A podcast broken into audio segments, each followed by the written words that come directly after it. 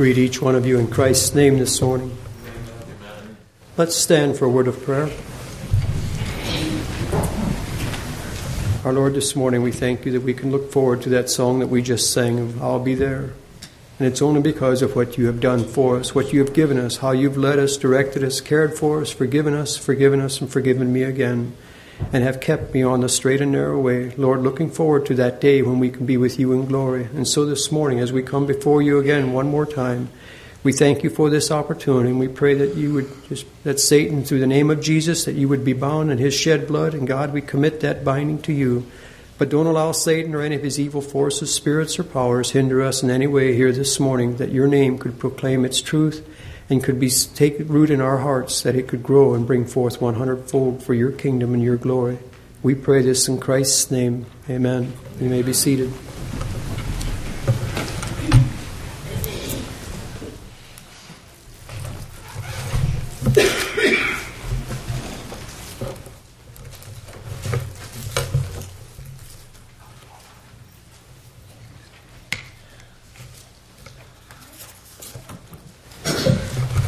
Brother Paul asked me last Sunday if I would preach for him today, and I said I would. And so this week I was praying and seeking what God would have for us, for me, and and uh, had an example or had a situation that on my job Friday that embarrassed me, I guess, or humbled me, or convicted me, and I just felt that's where God wanted the message to go today. I was on a job site delivering metal east of southeast of Warsaw, and if you know right now, the last thing you want to do is get your truck on off the drive. You don't want to get those wheels off something solid because you're going to stay there.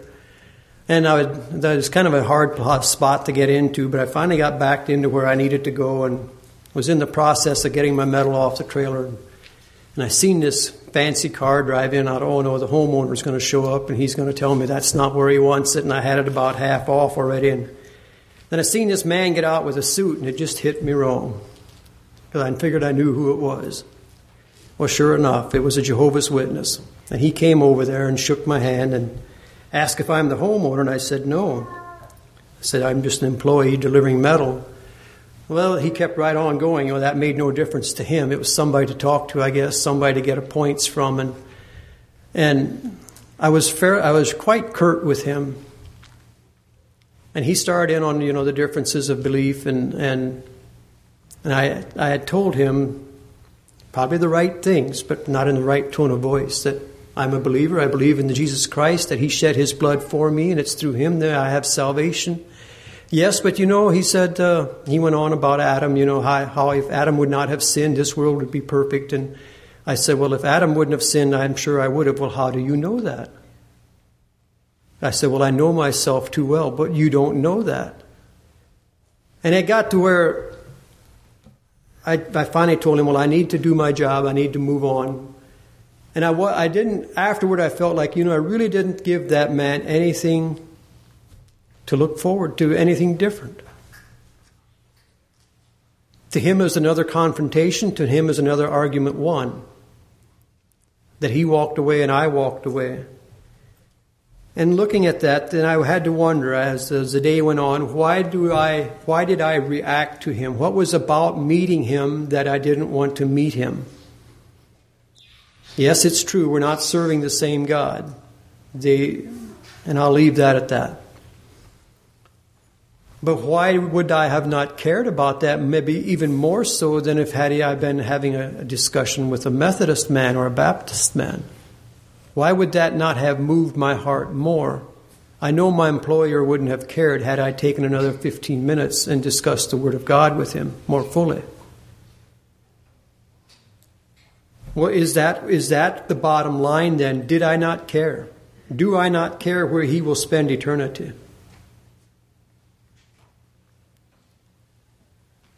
Now, I know Christ said, and, and, we, we read it different places, and we'll look at a few of those verses later, you know, that don't cast your pearls before the swine. And I think there's, there's truth to that, or, God, or Christ wouldn't have spoken it. There's some other examples. But I wonder if the bottom line is I really don't care about the person. And then I was thinking about the topic that Brother Leon had shared maybe even a couple years ago. I'm not sure you had been somewhere to some classes, and and how that 80% of the youth that are raised in Christian homes move on. This is a nominal, a nominal statistic. May not be for the Beachy churches, but, but it might be closer to not, it might be more truth to that than we want to admit. But that those that are raised in a fundamental Christian home just drift on. They just move on. They don't stay here. And then I was wondering, well, what, are, what am I doing? What are we doing as a church, a collected church here at Maple Lawn? What are we doing as a collected body of constituencies? What am I doing to make this the place where someone wants to be? And I'm not talking about, about just letting go and letting everything, I'm not talking about that. And I don't think that that's what people expect. But what is it that, that, is, that is taking place that, that outside, I know we're in a battle. I know we're fighting against the powers of this world, the prince of this world. And I know he's not going to sit down. He's not going to give up. He's not going to say, well, I worked there for 40, 50 years and I, you know, they're still worshiping, so I'm going to have to give up on that church. No, that's not Satan. But turn to Ephesians chapter 4 and let's look here a little bit of what, what Paul again is sharing with us.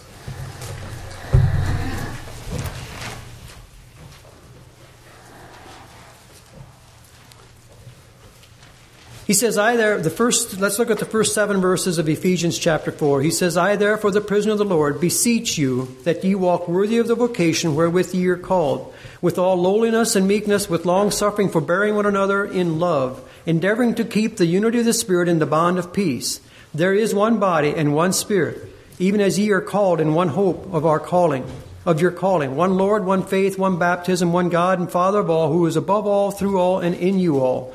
Now let's just do a little bit of a word study here. He says, I therefore the prisoner of the Lord. Now, I understand, I don't think Paul was in prison at this time. Well, what does he mean by being a prisoner of the Lord? Well, I think he just felt like he was, I, I imagine Paul saying that I'm chained to my Savior.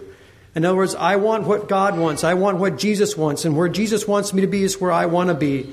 It's like someone was saying one time that, you know, if, if there is, if, if, if you're struggling in life, just think of Christ being on your back like a movie camera would be, and He's videoing everywhere you go, everything you do is recorded. Not hard to say no, then, is it? You know, that's, that's the, the, the idea of that, just say no.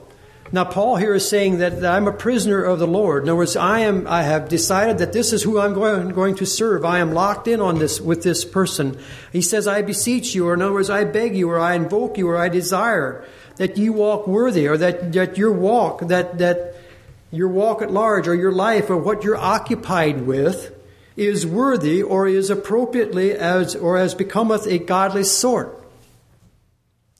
And that's the title of my message is walking worthy walking worthy of our calling.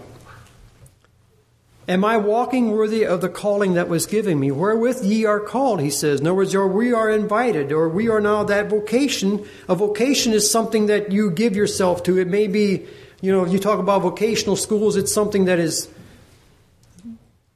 that you have made a choice to go there. And then he says that you're called, or you have now been, this has not been put forth to you. Then he says, with all lowliness and meekness and long with long suffering. Now let's look at those words. With all lowliness, or that means modesty, or it means humbleness of mind. And we were talking about that in our Sunday school class this morning, how Paul approached the Roman church there. He, he humbled himself.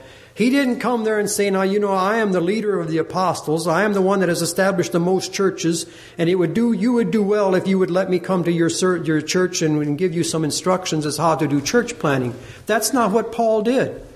But he humbled himself and he considered himself saved just right with them. Just like they are.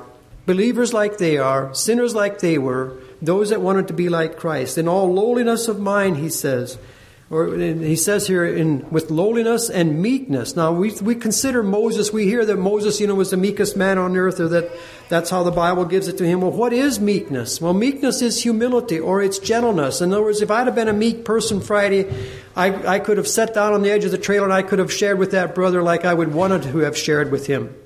Or i should have maybe i should say. I probably did what i wanted to do if i'm honest. But i could have shared with him how would Paul have done it? What would Paul have said to a man like that? What would you have said to a man like that? Now I know here some a couple month, maybe a month ago, there was some Jehovah's Witness showed up at our door at home, and and and she started in talking to me, and she said, "Oh, you believe like the Mennonites down the road?" I said, "Well, I think we do." she must have been there first, and she knew what they believe. So you know, it's, it's I don't know. Had I really had a vision and a burden, I believe that I have to honestly admit to this. Would I really have had a vision and a burden for that man Friday? I'd have handled it differently.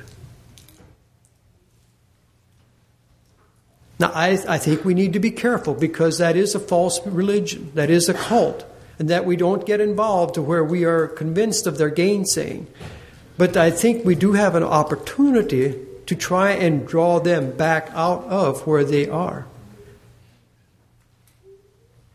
And you know, we tend, I like to, we tend to jump on those scriptures, you know, don't cast your pearls before the swine or, you know, have nothing to do with them. And there's, there's a time for that. That's why those scriptures are in, in the Bible. But I wonder what Paul is saying here. He says, with all lowliness and meekness. You know what brother Paul used to, what Paul used to do here when he was confronted? Remember if you read back in the book of Acts? What did he do? He would say, Well, brethren, or he would say, Well, men, this is who I was, this is who I am, and this is why I am who I am. He would always share his test. Maybe I shouldn't say always, but he would share his testimony, and they couldn't argue with that. They couldn't argue with that. Once I was blind, but now I see. What is a long suffering person? It's one that is patient, one that is forbearance. What is forbearing? One that puts up with or bears with. Notice what he says there in all lowliness and meekness with long suffering, forbearing one another in love. In love, that affection that we would like to all enjoy, that we all want to enjoy, that we all need. We are made creatures that need love. You know, you I don't you hear stories or you hear articles or you read articles where people where they have made a study of babies and have put one baby in a taken two babies and the one they just smothered with love and the other they just left in its crib, fed it, took care of it, dressed it, everything like it should have been. The one progressed, the other one regressed. In other words, God has created us not to be nomads, not to be individualists that have nothing to do with this world. There are people out there like that, but that's because they're a hurting person and they're they're they're conceived, they're confused in what they believe and what what they find, and they just don't want anything to do with anybody. We have a neighbor like that. He says, "I don't like people." End of sentence. I don't like people. Now, one on one, he's a friendly man, and he would do anything to protect you. And our son has been able to be a real, uh, spends quite a bit of time with him, not in a bad way, but just, I think he ministers to him. And, and, but he's just a man, he doesn't like people. Now, why doesn't he like people? Well, I'm not sure that he can honestly say that, but that's how he says it. But, you know, I could write him off, and I could say, well, that man, there's no use spending time with him. But, you know, the truth of it is that man has a soul. And I don't believe he's ready to meet his Lord according to his conversation.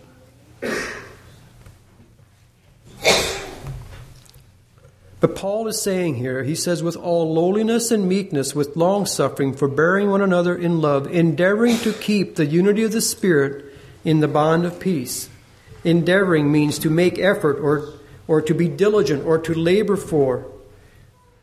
To keep that or to, you know, to keep that or is to, to keep that in our presence and that unity is oneness, and the Spirit, of course, is the Holy Spirit because it's a capital S. Now, you notice there he says a unity of the Spirit. You can reverse those words, and it has a complete different meaning.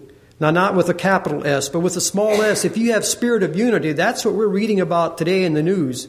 Different countries, and in the U.S., there's a spirit of unity out there that moves people and drives them to multitudes of demonstrations. But that's not what he's speaking of here. He's speaking of the unity of the Spirit. In other words, we are one with God. And how can I be one with God if I don't care about you? How can I be one with God if I don't love the person beside me? And even though he might be, maybe I don't have anything to do with him because that he is a lost, or that because of, not lost, but because of his, his doctrine that I don't want to be involved with. Doesn't mean that I don't love him and look for that opportunity to be of a witness for him because in, invariably those type of people as they as they come to the end of life or somewhere in their life they meet a, a, a wall that brings them to reality that opens a door that cracks the window for us to share what God has for us to share. And we look for that and we pray for that.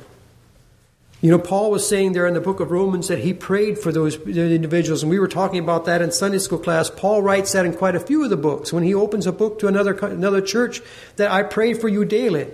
Now, with all the people that Paul knew, if he prayed for them by name, that was quite a list. But there is a blessing in praying for people by name. There is a blessing in that.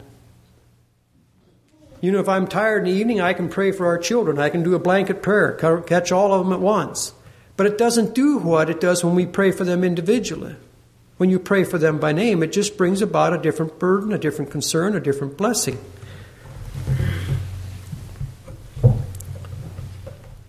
Endeavoring to keep the unity of the Spirit, or that oneness with God, in the bond of peace. Peace means prosperity, quietness, or set at one again, you know, back in the Old Testament, when Saul, when Saul, I mean, when uh, Solomon became king, it says the land had peace forty years or had rest forty years. In other words, there was no war, there was no turmoil. It was just prosperity. It was, it was everything was going well for them. That's what I picture when we think of peace. Just everything is going okay. Everything is going the way we think it should go. We're moving ahead. We're, we're, we're being victorious. We're, we're enjoying life.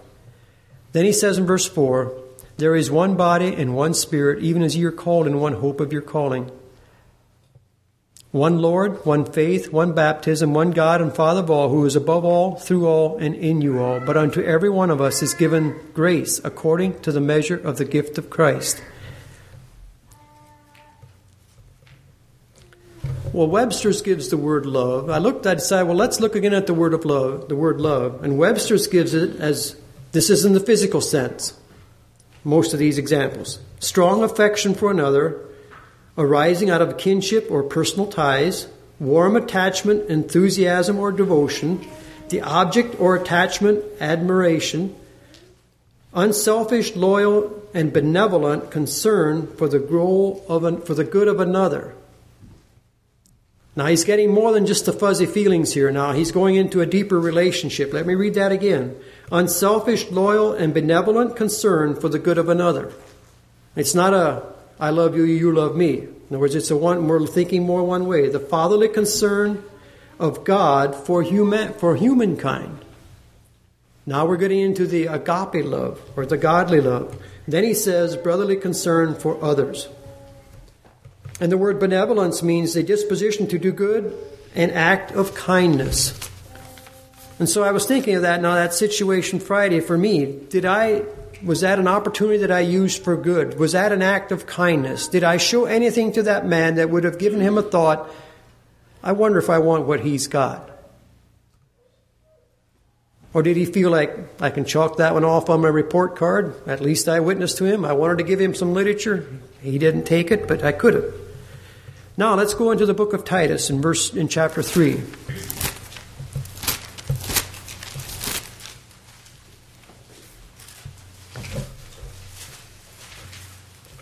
And I've shared this before here, but you know that I, I read some years ago that that the 75% of the people that join in a cult don't join because of what that cult believes. But they join because they feel welcome there. They feel wanted there. That's why people join a gang. At least I, now I belong. Now I'm one of them. I can do what they do. I can now be that. They, and they may have to go through some, some pretty uh, nasty things to become a member. For some gangs, that means to kill someone. And they're willing to do that to be accepted. Now, we don't require that of someone to be accepted here, but we can love them. But we can kill them with how we treat them, to where they say, you know, I don't want to be there. In Titus chapter 3, verses 10 and 11. Now, we're looking at the other side of this fence, like I mentioned earlier. The man that is an heretic after the first and second admonition reject. Now I could have said that man yes that man Friday was a heretic because a heretic is one who dissents from the accepted belief of doctrine. And he would have. He was he was dissenting from that. You know, he kept wanting to go to this scripture or to that scripture that about the end time and all of that. Then he says reject such a person. And to reject is to shun, avoid, but then it also says entreat. But it also says entreat is also what inject, reject means. In other words, to care about such a person. He says in verse 11, knowing that he that is of su- he that is such is subverted and sinneth, being condemned of himself. Now, does that mean there is no hope for such a person? He's not talking about the blasphemy of the Holy Spirit. He's not talking about once lost, always lost. So, does that mean that I can write that person off? And so then that brings me to that question and is it do I do I make a difference with who I love? You know, it's easy to love someone that loves you, or it's easy to be nice to someone that's nice to you, but not turn the face around. What about the person that's not nice to you? What about the person that doesn't care about you? Well, why would Jesus have loved me then? I wasn't nice to him. I didn't care about him. But he still cared about me. He was still long suffering with me. He was still forbearing with me. He still wanted me to be a part of his kingdom. Recently, I was listening, and I'm taking a different direction here now, maybe in the message, and I, and I would like some input in this after the message. But recently, I was listening to some CDs of the Old Testament reading. And, and, and I enjoyed the, the, the individual that does the reading he, he puts feeling into his reading. It's not just monotone, but he puts feeling into it. He quiets down, he raises his voice. And I noticed there's something that caught my attention, and that is when, when he would come to a part where God became angry with the people, he would he would thunder. I mean, he would really put it on like like we would hear when someone is angry. And I had to wonder, is that really what is that really how God spake? You know, he tells us like the example the when the children of Israel didn't want to go into the promised land because the, you know the ten spies said no, we can't make it, and God was wroth, and He says He's going to He's going to wipe out these people. He's going to make a nation out of out of Moses. How do you think God talked? Did He just hammer down to mean angry? One of the meanings of anger is to breathe hard, and I found that interesting. But you know, when you're angry, you you, you start your your uh, your heart rate changes. And when your heart rate changes, so does your breath. Now, I can't, I, I, here's where I'm at, I guess, on this. I can't imagine, even though God was angry, and Moses even said, because of God's anger, I can't go in. And it's because of you that I sinned, that I did what I did. He was kind of reluctant to accept the blame, maybe. But I, I just don't imagine God as being in, uh, a, a, a, a loud boisterous voice when he became angry. Because let me ask it this way.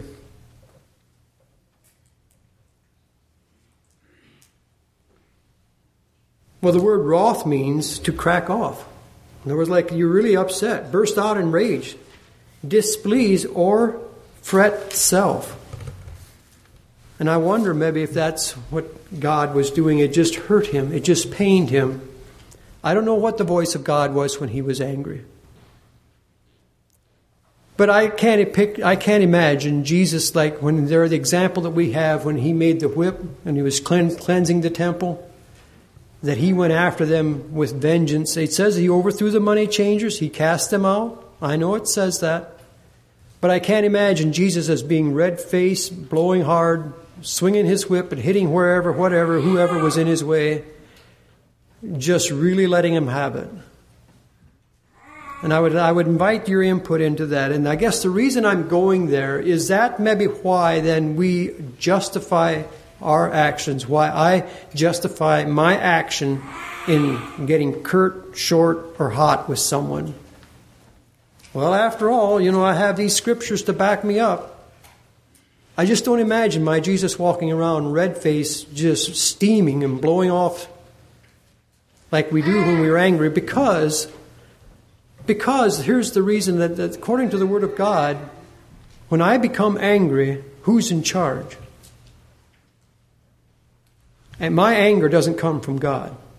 Righteous indignation yes that's a different subject And that's not righteous indignation 99.99% of the time when we become angry. We might want to feel that it is. But I wonder have I given ground to Satan again, that he that has allowed him to to do that because anger is not from God. Anger is not from God. Let's go back into Hebrews chapter 3.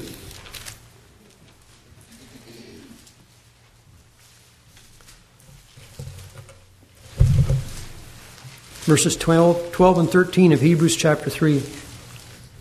Take heed, brethren, lest there be in any of you an evil heart of unbelief in departing from the living God, but exhort one another daily while it is called today, lest any of you be hardened through the deceitfulness of sin. I worked with a man at one time that he, he took this very seriously, and he was a believer, a fine or a godly man. But he would, he would take this to the point to where he would agitate people. He would, he would, he would confront people with questions in a, in a kind of a, a loud voice, in, not, in, not in a kind and loving way, but just in a way that you could see that it worked on people. It worked on them in the wrong way. Well, he says the Bible says, you know, we're to exhort one another, we're to admonish each other, we're to we're to be there. You know, and that word exhort means to, to you know to get after them. Well, but the Greek word means to call near, to invite, to beseech, and to comfort. And so now, if I read it like that, he says, Take heed, brethren, lest there be in any of you an evil heart of unbelief in departing from the living God, but exhort one another, or another, call near, or invite one another, or beseech one another, or comfort one another. He says, daily, while it is called today. So now that puts a different connotation as to how I would uh, how I would uh, approach someone. You go on over into Hebrews chapter 10, verse 25. Not forsaking the assembling of ourselves together as the manner of some is, but exhorting one another, and not and so much the more as ye see the day approaching. In other words, do I really have a burden and a concern for you? Do you really have a burden and a concern for me? Do you really want to encourage me? Do you really do I really want to see you prosper in your spiritual life? I think that's exhorting. I think that's being that's why we care for each other. That's being long suffering. That's endeavoring. That's the one that is that is that is there for that person.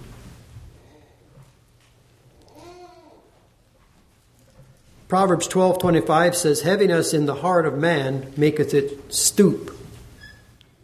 Heaviness in the heart of man maketh it stoop. And we've all had heavy hearts where we felt like no one cared, the world doesn't care, and it's just more than we can carry. But notice what the rest of that verse is. But a good word maketh it glad but a good word maketh it glad. Here a while, the other a couple weeks ago, my employer wrote on my paycheck. He says, "Keep up the good work." He could have just just a, a small comment like that can mean so much to you. He noticed, you know, he wants he, he appreciates what you're doing, and he wants me to continue. Halley's Bible Handbook says all of us need encouragement. We need it to become all that God intended us to be. Now, what is encouragement? How do we encourage someone? By telling them how stupid they are? Recently, and it says mom and dad, so you know where that come from, or at least you have a 25% chance of being right. It says like this Through the years, there have been many things I've been grateful for the memories we've made, the laughter we've shared, the encouragement you've given, but most of all, I'm thankful for the love and, that each of us holds in our hearts for each other and for the Lord.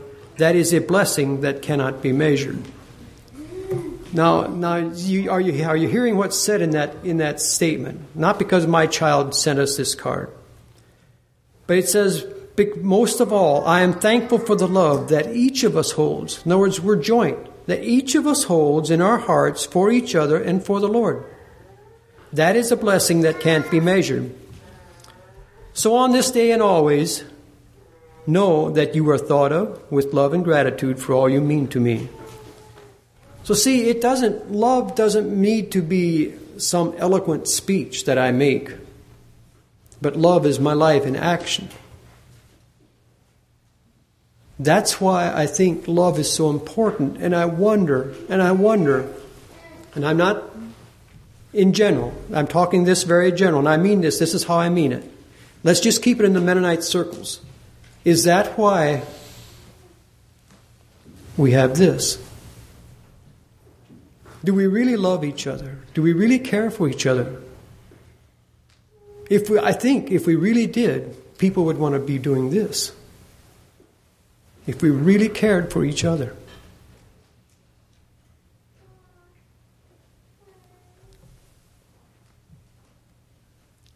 Go back to the book of Ephesians, chapter 4.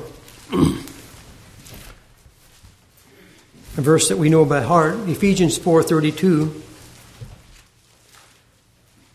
And Paul had given them some examples here of what love is and what love isn't. But then he says in verse 32, And be ye kind one to another. Be ye kind, or be ye useful, or be ye easy, or be ye good, or be ye gracious one to another, tender hearted, tender hearted, forgiving one another, even as God for Christ's sake hath forgiven you. And so now I'm wondering is that the key? Is that the key that, that is causing me not to love? Because if I am bitter, if I don't forgive, I will become bitter. If I don't forgive whatever or whoever, it can be me, it can be you, it can be God, it can be circumstances, it can be whatever. If I don't forgive, I will become bitter. And if I become bitter, the next step in a settled bitterness is anger. And so now you have anger right under the surface. And so it looks okay because until something touches that, that hurt, then, then they change. Now all of a sudden the anger pops up and it'll become wrath and it becomes, it goes on and, and we look at that in, uh,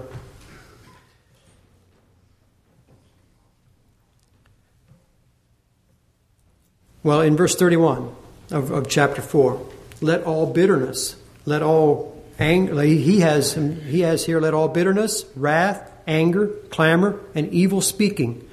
Now, we know what anger is. That's when I become angry. And wrath is that, wrath means is just that it becomes fierce. There's more to it than just venting my, my steam.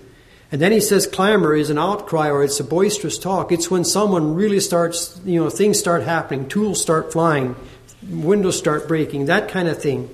And evil speaking is is a culmination of that. It's just a blasphemous outburst of, of whatever. And, and, and malice there then would mean that that's why you read in the papers where someone shows up at the workforce with a gun and he takes out several people and then himself. That's, that's now the fulfillment. Now it has settled to become an ingrown determination.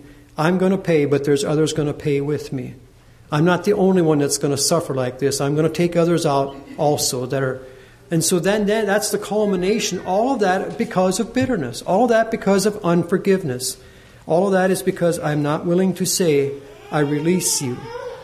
Now, that to me then is the bottom line of, of love because you notice what he says in the bottom of verse, of verse 32 even as God, for Christ's sake, hath forgiven you. Jesus wouldn't have had to forgive me.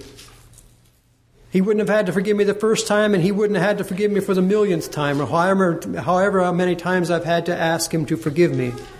Whatever that amount is. He wouldn't have had to forgive me, but he did because he loved me. And so that then sets the record free. Now he doesn't have any he doesn't have any animosity against me. Because the Bible also tells me that he has forgotten my sins. Once he has forgiven me, he has forgotten them. Now you and I can't do that, but the world but God can. But we can forgive, we can release, we can set free. That pain is no longer, that, that, that, that burden that was there is no longer there. We can now let it go. We can let it go. Because if not, that bitterness will continue to feed. And when I'm bitter, I will not be a loving person. I can do loving things, but I will not be a loving person. There will be times when I will do things that I will be, why did I do that? Why didn't I take time with that man Friday? Why, whatever it might be. Because remember, a hurting heart will hurt others. And so that, that then is the outcome of that. Because I'm hurting and you touch that pain, that button of pain, you're going to hurt. Either verbally or physically. Whenever you touch somebody's pain button, you will, you will feel a response. And that's why you wonder, what did I do that he responded like that? That's what happened. In, maybe it wasn't intentional. But always take that and remember that, that when someone responds irrationally, there's something there that drives that. That's because that's not from God. That's not from God. It can be guilt. Unconfessed sin can do that very same thing. Unconfessed sin will, will be, cause me to become angry because of the guilt. And so when something reminds me of my sin, it's, Right there it is. And you, what happened there? So now let's go back into 1 Corinthians again, and in chapter 13, the love chapter.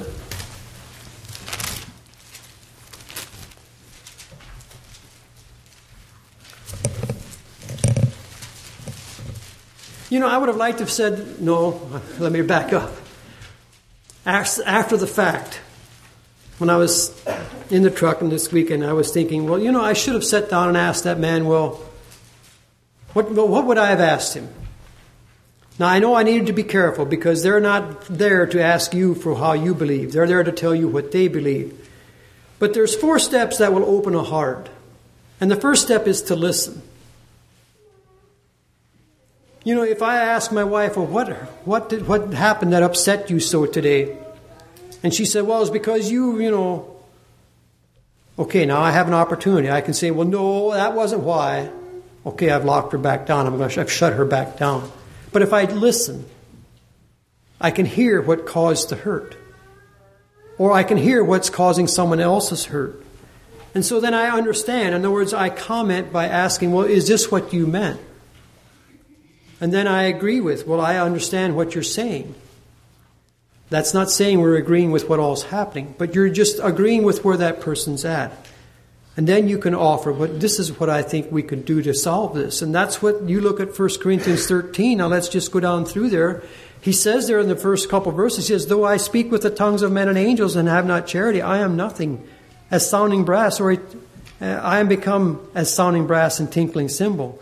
Though I have the gift of prophecy and understand all mysteries and all knowledge, and though I have all have all faith so that I could remove mountains and have not charity, I am nothing. Now we could put Paul there. We could look at the Apostle Paul. That man had something what should I say, or could I say going for him? Even before his conversion, but after his conversion, that man loved his Lord, and because he loved his Lord, he was willing, he was willing to bring those that were unsaved to salvation. But had he not loved them, he would not have been able to do that.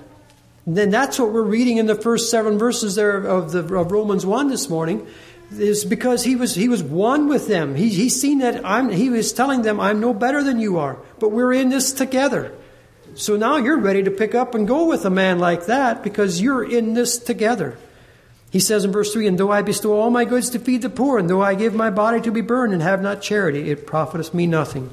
Now, let's look at 16 points here that, that love does. And I'm going to read down through the, some of the notes that I have here. Charity suffereth long. In other words, it's forbearing, it's patient. Charity is kind, it shows oneself useful. Charity envieth not, it doesn't covet, it doesn't covet or desire. Charity vaunteth not itself, it doesn't brag, it's not rash. Charity is not puffed up. It's not a proud charity is not proud. Charity doesn't behave itself unseemingly. It does nothing out of place or character. Charity seeketh not her own, neglects its own for the sake of others. Charity isn't easily provoked or irritated or bitter. Anger cannot rest in the bosom where love reigns. Charity thinketh no evil, or we could say, is not vengeful. It doesn't suspect evil in others. Charity rejoiceth not in iniquity. It wishes no ill on anyone. It doesn't rejoice in doing harm or mischief. Charity rejoiceth in truth, anything opposite of falsehood. Charity beareth all things, or it covers all things, or it contains what it hears. It believeth all things, giving the benefit of the doubt. It doesn't go by, hear, by hearsay. It hopeth all things, hoping for the best in you. It endureth all things. It never gives up. It accepts anyone, anything with God's help. And it never faileth. In other words, it's lasting. It'll always be there. We know it will be there the next time we need it. Halley's says this an undying expression of Jesus' doctrine of heavenly love is this more potent for the building of the church than any or all of the various manifestations of God's power. Love is the church's most effective weapon. Love, without it, all the various gifts are of no avail. Love, it's God's nature. We study that in 1 John. Love, the perfection of human character, and love, the most powerful ultimate force in the universe. Am I willing to love others as God has loved me? Let's kneel for prayer.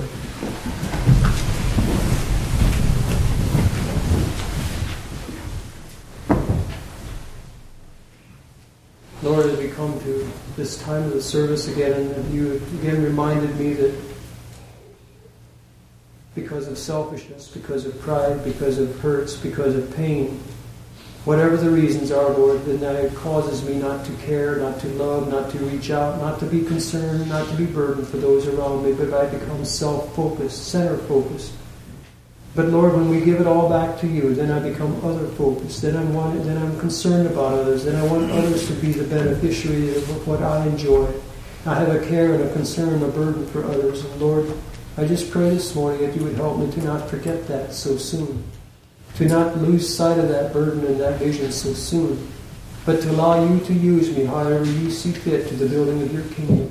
But we understand that that's not through anger, it's not through wrath, it's not through malice, but it's through love, it's through long suffering, it's through forbearance, it's through kindness, it's through the, the fruits of the Spirit, as you mentioned them for us. That we become that, that it's because of who is ruling within is what is coming forth without.